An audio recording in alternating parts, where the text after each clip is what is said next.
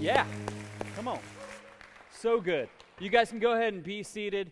So thankful to have you guys with us here today. And this is the second week of a series on the book of Colossians. In the New Testament, there's a book written by the Apostle Paul. It's a letter to the Colossians. And normally we strive to bring you like a refreshing cup of scripture that you can drink in and ref- get you ready for your week, teach you some truth.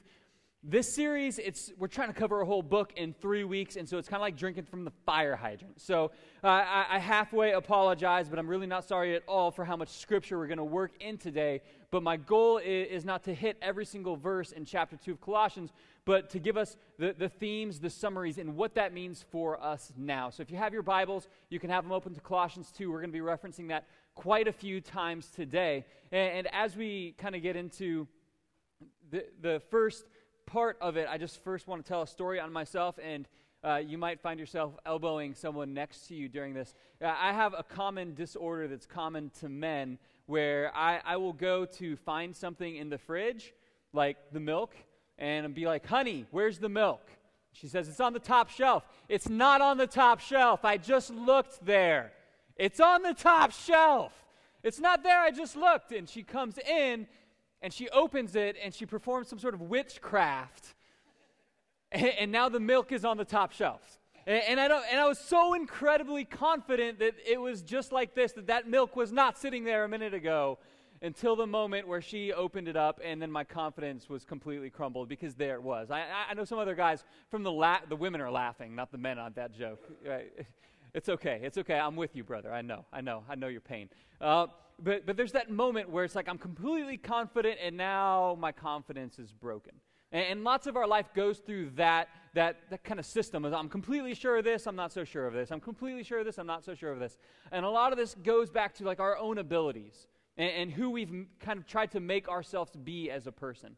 And our confidence in that, it will go up and down. And, and there's things that we should be less confident in in our life than we currently are, and there's things that we should be more confident in. And, and today, as we get into this passage, we're going we're gonna be reading from Colossians chapter 2, and we're going to first look at verses 1 through 3. And, and if you have your Bible, you can read along. Otherwise, we'll be projecting the words on the screen for all of us too. So you're covered either way, starting at verse 1. The Apostle Paul writes, and he says, I want you to know how much I have agonized for you and the church at Laodicea, and for many other believers who have never met me personally. I want them to be encouraged and knit together by strong ties of love. I want them to have complete confidence that they understand God's mysterious plan, which is Christ Himself. In Him lie hidden all the treasures of wisdom and knowledge. Uh, be, before we really unpack that, it, it, would be best for me to step back a little bit and make sure we, we review some of the context. Last week we, we went into some of the context, but first of all, the Apostle Paul. This is a person who grew up as a Hebrew Jewish person, and, and he was a leader in the synagogue. He was a religious leader there. And, so he was educated, would have had the best education. He most likely would have been married. And he was someone who was so opposed to Christianity. He was going out city to city and, trying to round up Christians and have them persecuted, basically, ha- have them put into jail, even, even executed. So, so the person who's writing this letter, he was completely opposed to Christianity. And then when he was on one of these missions uh, in the middle of the street, he had this vision of Christ, and it completely changed his life.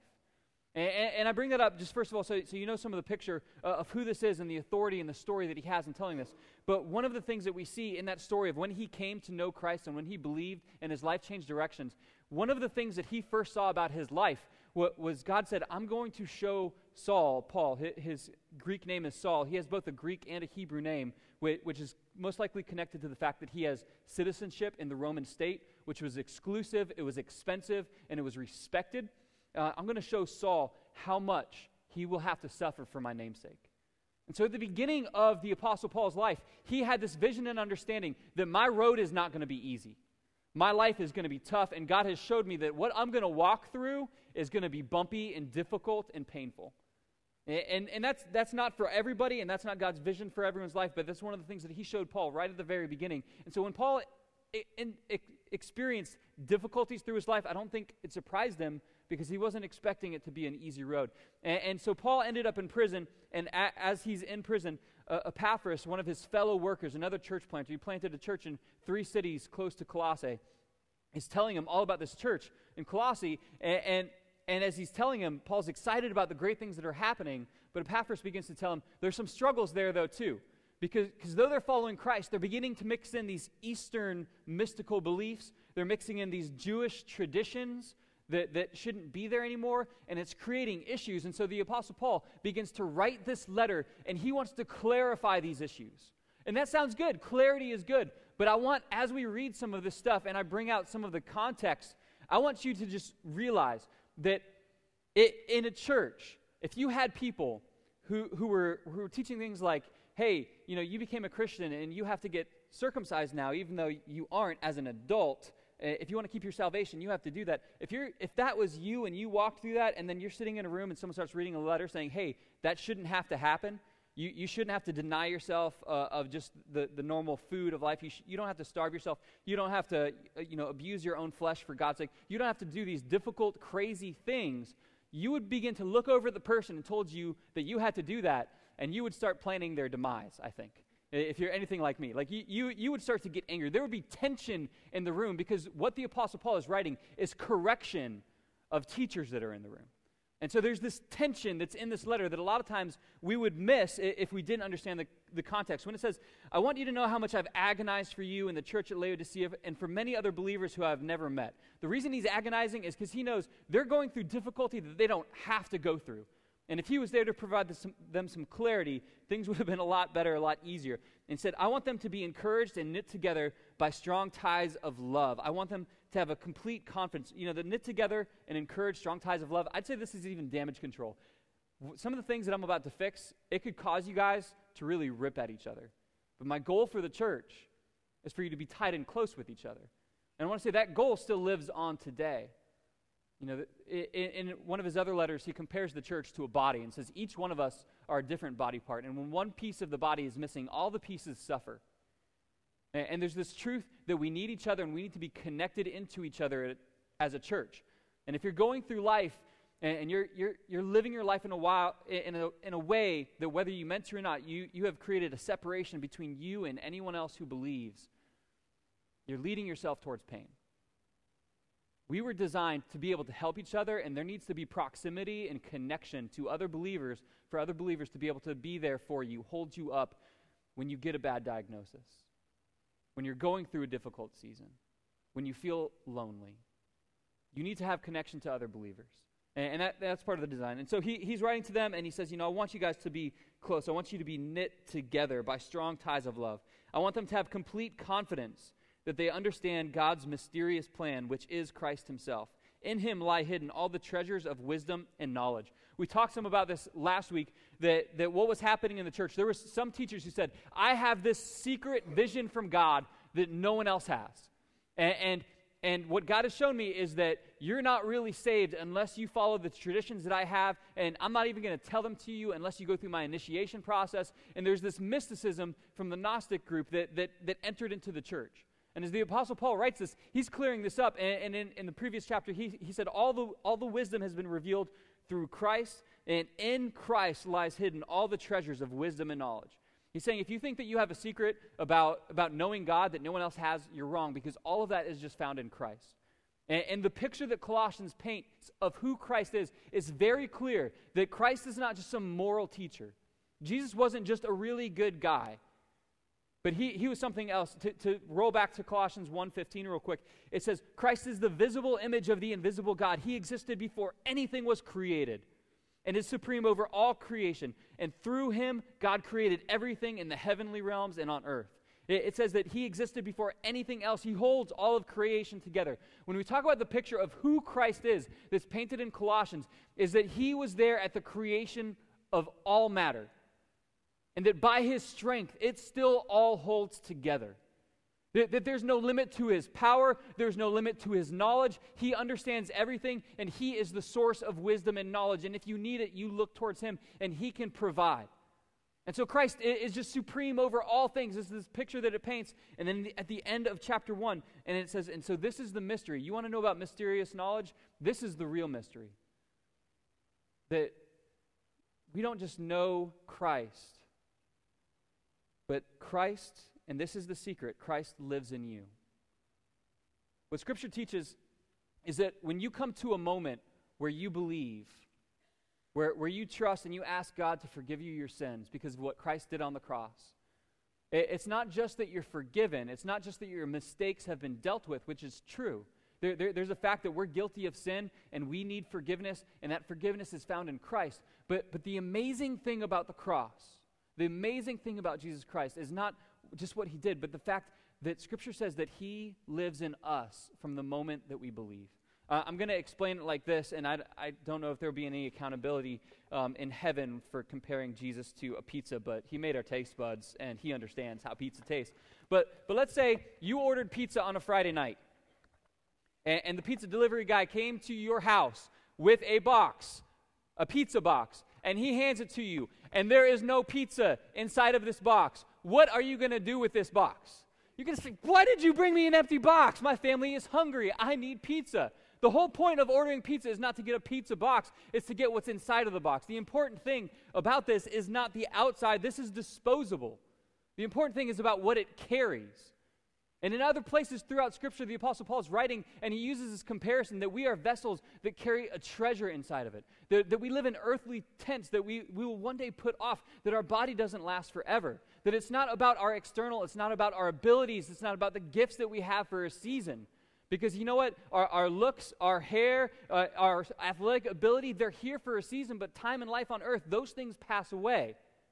And there's something else about us that's more important.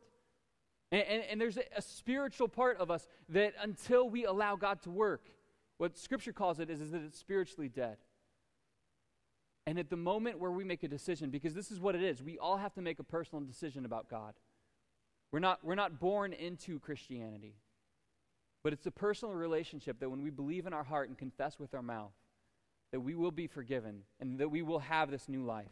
And it's not about, you know, my, my proximity, like, you know, I'm, I'm close to him, he's near me. What the, the, the picture that Scripture paints is that what's value is, valuable is on the inside. And so it's true for you. It's not about how often you go to church, though Scripture calls us to not forsake meeting together um, to, that, that we value that. It's not, but, but you don't earn salvation. You don't earn Christ's presence by attending a church. It's not about doing good deeds because all of our good deeds before Him are like filthy rags. It's not about any of those things. It's, it's about understanding I have nothing to offer you, God, but Christ, you are enough. And, and my heart's desire is that each one of us, we would know with supreme confidence that on that day that we stand before God at the end of our life, that we would have no fear because we are completely confident on what Christ did on the cross for us and the fact that we placed our faith in him. There's three callings that I see in this section of Scripture. And the first one is I am called to complete confidence in Christ. On that day where you stand before God, I want you to know without a shadow of doubt, I placed my trust and my faith in Him. And so I know my sins have been paid for. And I have no fear. I know that in prayer during my life, I can approach the throne room of grace in prayer with confidence because of what Christ has done. I have full confidence in the work of Christ. That, that, that's what it, it, begins to call us to at the beginning. It says, I want them to be encouraged and knit together by strong ties of love. I want them to have complete confidence that they understand God's mysterious plan, which is Christ Himself. In Him lie hidden all the treasures of wisdom and knowledge. In verse 9, it says, For in Christ all the fullness of God is in human body. In, in verse 17, it says, And Christ Himself is the reality of all those things that were to come, all those traditions that pointed towards God. In, in, all these pictures of the greatness of Christ, the fact that the power of God that could part a sea and let people walk through it on dry ground, that power and that life lives in us. So it should change our confidence. It should change our confidence in who we are because we know that who we are isn't just built on what we can do for other people or how we look or, or what we've done in the past, but it's the fact that we are redeemed by God, that we are His children, adopted into His family. And so we walk through our life with confidence because of what Christ has done for us and because of who Christ is. Continuing on in the section, we get, we get into this area where it deals with some of the specific traditions that were being pushed onto the Greek people and, and from, from some of the Hebrew people. And, and, he's dealing with some of those. And I, I, just like to remind you that, you know, Socrates, I always think of him as being like an overweight philosopher, but one of his quotes w- was, it, it's, I have to go to this, make sure I get it right. Um, no man has a right to be an amateur in the matter of physical training. It is a shame for a man to grow old without seeing the beauty and strength of which his body is capable. The Greeks, they, they were into working out, they were into being in shape. And so I imagine that as this is being read, and the Hebrew people who were pushing these false traditions on the Greeks probably should get a running head start as Paul is fixing these things. And the Greeks are probably getting a little hot under the collar because of the things that were forced onto them. And, and so then we get down into the section in verse 20 where he kind of sums up okay, the, you were doing these things wrong. Don't do them that way. And this is the reason. And in verse 20, it says, You have died with Christ, and he has set you free from the spiritual powers of this world. So why do you keep on following the rules of the world, such as don't handle, don't taste, don't touch? Such rules are mere human teachings about things that deteriorate as we use them. These rules may seem wise because they require strong devotion, pious self denial, and severe bodily discipline, but they provide no help in conquering a person's evil desires. Now, I want to clarify. In this book itself, it has, it has instruction about sexual morality. This isn't saying that, that there's nothing that is damaging to you, but it's addressing the things that they were talking to, that, that there were rules about not eating on certain days. There were rules about, you know, attending festivals. There, there were rules about abstaining from things that God has said is okay for you to do. And, and this looked really religious and good and like, wow, they must really have it all together because they're doing all these extra rules. And, and, the thing that Scripture itself cautions us against is that when you begin applying extra rules to your, to your life, it might look good to other people, but it does no good in conquering a person's evil desires. It does no practical good for your own spiritual well being to apply things to your life that aren't scriptural, to, to go outside of that, to go on top of that. And, and it's, a, it's a habit. It's what happened with the Pharisees. We see in so many interactions with Jesus and the Pharisees where, where they're saying, hey, you're breaking our rules and, and it, it, it doesn't have consequence, it doesn't have power, it's not important. These man made rules, they do us no good. And, and the rule that we want to live by is actually what's written in Scripture. Because when we follow Scripture, that actually helps us change our life. It helps pull us out of things that, that are addictive, that, that are things that can be damaging to who, who we are and how we live. And I see this play out a lot. I'm gonna, I'll use it this way. In our culture, we see it like this. There, there's a person who every Christian thing that comes by on social media, they share. Because, you know, if you don't share this right now, if you don't write amen on this right now, then you're not going to be in heaven. You've denied Jesus publicly and you're going to go to hell. And so they just share it all.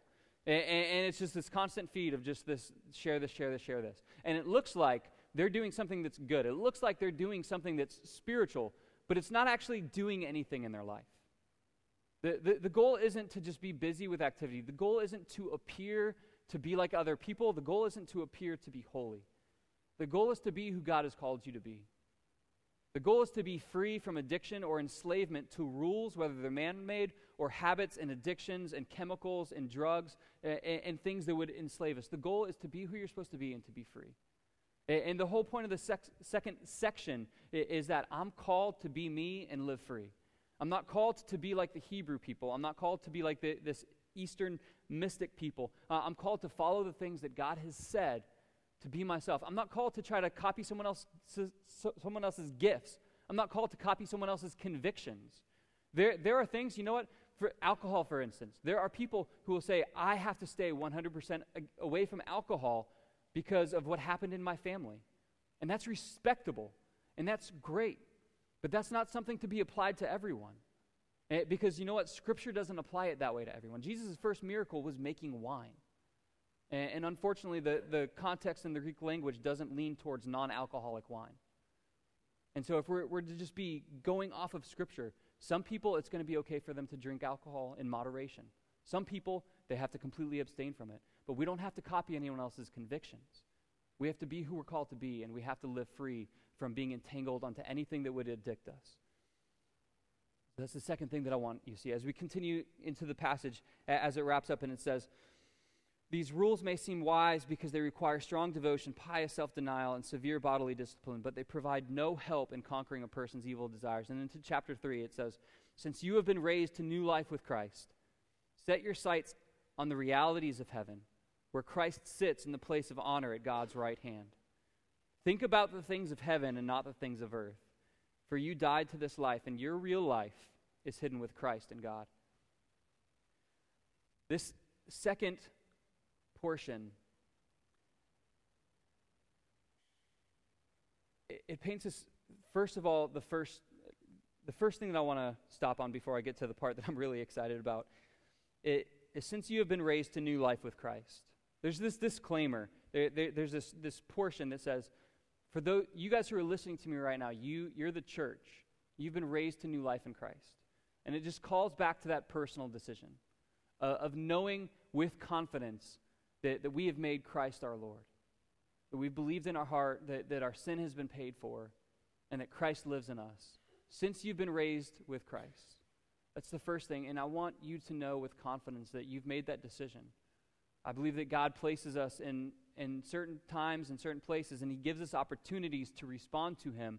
And for some of you guys, that might be today of saying, I haven't had this figured out. I haven't had it together, but I want to deal with it. I, I trust in, in what Christ did, and I want to take that step and take it today because you might not have this opportunity tomorrow. You, you, you might not be in the right place, might, might, might be distracted by the busyness of life and the pull and the pressures of the things you have to do. And I've seen it so many times where people stray away when they were so close to, to taking that step of faith. Know without a shadow of a doubt that your confidence is in Christ. And then the second thing that it says in, in this passage is set your sights on the realities of heaven. Set your sights on the realities of heaven.